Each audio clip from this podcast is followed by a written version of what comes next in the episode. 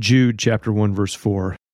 For certain people have crept in unnoticed who long ago were designated for this condemnation, ungodly people who pervert the grace of our God into sensuality and deny our only Master and Lord Jesus Christ. So it's been happening from the beginning, the devil devouring people using religion as one of his weapons. So what is a cult? And the word cult, unfortunately, it's often used in Christian circles to describe other religious groups they typically don't like or understand. But realistically, what does the word mean? And if you look for definitions, there are many, and not all are the same, but my understanding of a religious cult leads me to define the word as a group who teaches things contrary to crucial biblical doctrines, claims to be the only true church, controls their people in many areas of their lives through shame, intimidation, threats of eternal damnation if they leave the church, refusing to receive biblical correction on erroneous teaching, only allowing their own created literature to be used to study the religion, and of course the two big ones, denying Jesus as God in the flesh and adding works to the free gift of salvation. And that's my loose definition. But one thing that I have learned when studying this issue, and not just at a desk, but by interacting with people from these groups, is there is a difference between being a cult and being cult-ish. For example, I visited a friend's church several times while vacationing in his state over a period of time. And it was a good church, solid doctrine, people who loved Jesus, people who were coming out of darkness and genuinely coming to the light of Christ.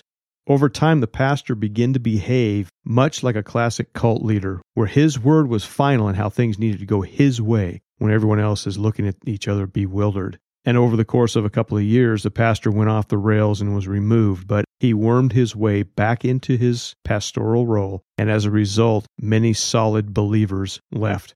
Really understanding this issue, in my opinion, is understanding that the devil can take charge of people. He can create churches, he can infiltrate churches very easily, even churches that are solid in their teaching. So as believers, what should we do when we're talking to a member of a church that is deemed a religious cult? And I was taught to confront their teaching and make them see their errors so that they could make a decision whether to stay in that church or leave and get saved. The problem was it didn't work for me. I tried that approach, and it usually ended up in an argument with the person because one of the things cults do is they teach their people how to defend against the arguments of those opposing them. In other words, those who are teaching the Bible. And most believers don't know their Bibles well enough or have the love of God in them to demonstrate to these people that the Bible is solid and their teachings are heresy. So having a pastor friend who lives in the midst of a huge population of those who attend churches labeled cults, I have found the same success when dealing with these people as he has. You love them. You show them the love of Jesus first. Then when the Holy Spirit says go, you go from there. Now, I want to be clear on something. A believer's job is to proclaim the truth, no doubt. And that should always be in the forefront of our minds. But how we proclaim it is key. Do we only have one method of witnessing to others? An in-your-face method where we crush their arguments? That doesn't work well, and I know several people who have used this approach and have had some degree of success, but they also end up in these really heated arguments where nobody wins except the devil, and sometimes they completely blow their witness. Being filled and led by the Holy Spirit, on the other hand, allows God to impact the person by speaking through the believer to the heart of the other person and saying those things that are appropriate and needed in that moment. We see an example of this in Acts chapter 2, verse 37, where it says, "Now when they heard this, they were cut to the heart and said to Peter and the rest of the apostles, 'Brothers, what shall we do?' And Peter said to them, 'Repent and be baptized every one of you in the name of Jesus Christ for the forgiveness of your sins, and you will receive the gift of the Holy Spirit. For the promise is for you and for your children and for all who are far off, everyone whom the Lord our God calls to himself.'" So that promise of the gift of the Holy Spirit is what Peter says that they're going to receive. That's why it's so important to pursue this, the power of God moving through a believer to accomplish his will. And those people Peter was referring to, they needed the truth to settle in their souls this powerful message spoken by Peter. They were religious and open to hear from the Lord as the Holy Spirit used Peter to speak these words to them, and they suddenly realized their need for the truth. It wasn't Peter's great preaching skills, it wasn't his approach, it wasn't his tactics, it was the presence of God speaking through one of his vessels who truly believes and obeys God. And Peter says the promise of the gift of the Holy Spirit is not simply limited to a few people. Rather, it's for everyone whom the Lord calls to himself. That means if we are called, which John 6:44 clearly reveals that we are called by the Father to Jesus, where Jesus says, "No one can come to me unless the Father who sent me draws him, and I will raise him up on the last day." But continue reading in verse 45. "As it is written in the prophets, and they will all be taught by God. Everyone who has heard and learned from the Father comes to me."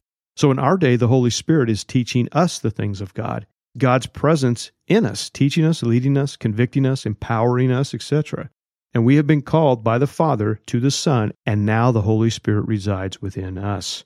So those who we are ministering to, we would do a lot better at being led by the Spirit than reciting things taught in classes addressing witnessing to cult members. And that's what Proverbs 3:5-6 is all about. "Trust in the Lord with all your heart, and do not lean on your own understanding. In all your ways acknowledge him, he'll make your path straight." So in witnessing, trusting in the Lord's ability to speak through you, and not depending on your education and all this information you've amassed regarding cults, rather acknowledging God in our actions, not just in our words, that creates the opportunity for God to strengthen out the crooked paths in our lives. We trust in him. Relying on the Holy Spirit to lead our conversations is huge.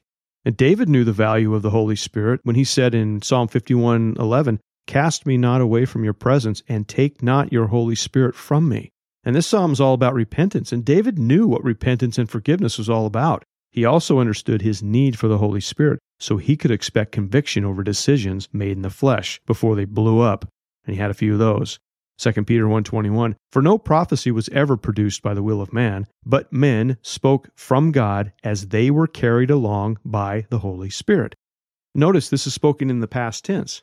Prophets were around a long time before Peter, and the Old Testament is full of them. The Holy Spirit spoke through them the words of God for those prophets to declare to the people whatever God's will was. And now that the Holy Spirit has been poured out upon all who believe, do you think the Holy Spirit stopped speaking through his people? On many occasions, the most recent being 2 weeks ago, I taught a simple message from the Word, and the Holy Spirit drove at least one person to repentance, and others complimented me on the lesson. And my response is always, "Praise the Lord, man." But honestly, I get kind of irritated because I teach constantly on being filled with the Holy Spirit and obeying the Word, so I can expect them to understand that the Holy Spirit is the one that touched their hearts, not me. 1 Corinthians 1:27, "But God chose what is foolish in the world to shame the wise. God chose what is weak in the world to shame the strong. God chose what is low and despised in the world, even things that are not, to bring to nothing things that are, so that no human being might boast in the presence of God." I get this. When I became a believer and began to meet people in ministry, I understood that God uses unqualified people for his purposes. And many people I met who were really solid in the Lord were just as dumb as I was. And when you look at this list, it's encouraging who God chooses: the foolish, the weak, the low and despised. Perfect, I qualify. And if someone compliments me on something the Holy Spirit did, I know I cannot take credit for this, because I am foolish, weak, low, and despised. I get that. So the only bragging rights I have in ministry is to say, "Hey, look what Jesus just did." And that's not false humility. That's 1 Corinthians 1:29. No human being might boast in the presence of God. It's being honest. God does the work, not us. And what God will do with you is awesome if you allow the Holy Spirit to do the talking. And this means spending time in prayer and the Word, drawing close to Jesus. Repentance is also a huge part of the relationship with the Holy Spirit in us. If we're disobeying God in our hearts and our minds, that sends a clear message to the Holy Spirit that we want to do our own thing and trust in our own understanding and not God's. So that life, obeying Jesus, will produce a light in us that is seen by the world. And this is what cult members need. They need to see the light in us. And that light doesn't come cheap. It requires we surrender all to Jesus and seek his will. My wife and I had a few lengthy conversations with a guy our age who had been in a church that was labeled a cult, and neither of us condemned him. Rather, we just shared what Jesus had done in our lives and showed him kindness. And he showed up at my house about a month later, which really bugged me because my wife was home alone and I was at work. And she called me and said, "Hey, this guy came over." And I called him, like, "What's up?" And he said that after talking with us, he saw in us what he had always longed for, a life of peace and love. So he left that church and was subsequently blackballed by them. And what's crazy is we didn't really do anything remarkable, in my opinion. We just leveled with him. But he saw the light of Jesus in us, and that's what prompted him to pull the trigger and leave his lifelong church. And that is what the Holy Spirit does in those who simply trust Him and allow the work to be done through them, not trying to do the work themselves. It's a lot easier that way, especially when things get crazy, because some of these conversations can turn toxic in a second and end up with a really bad result. If we're being jerks about it, it's not going to make it any easier.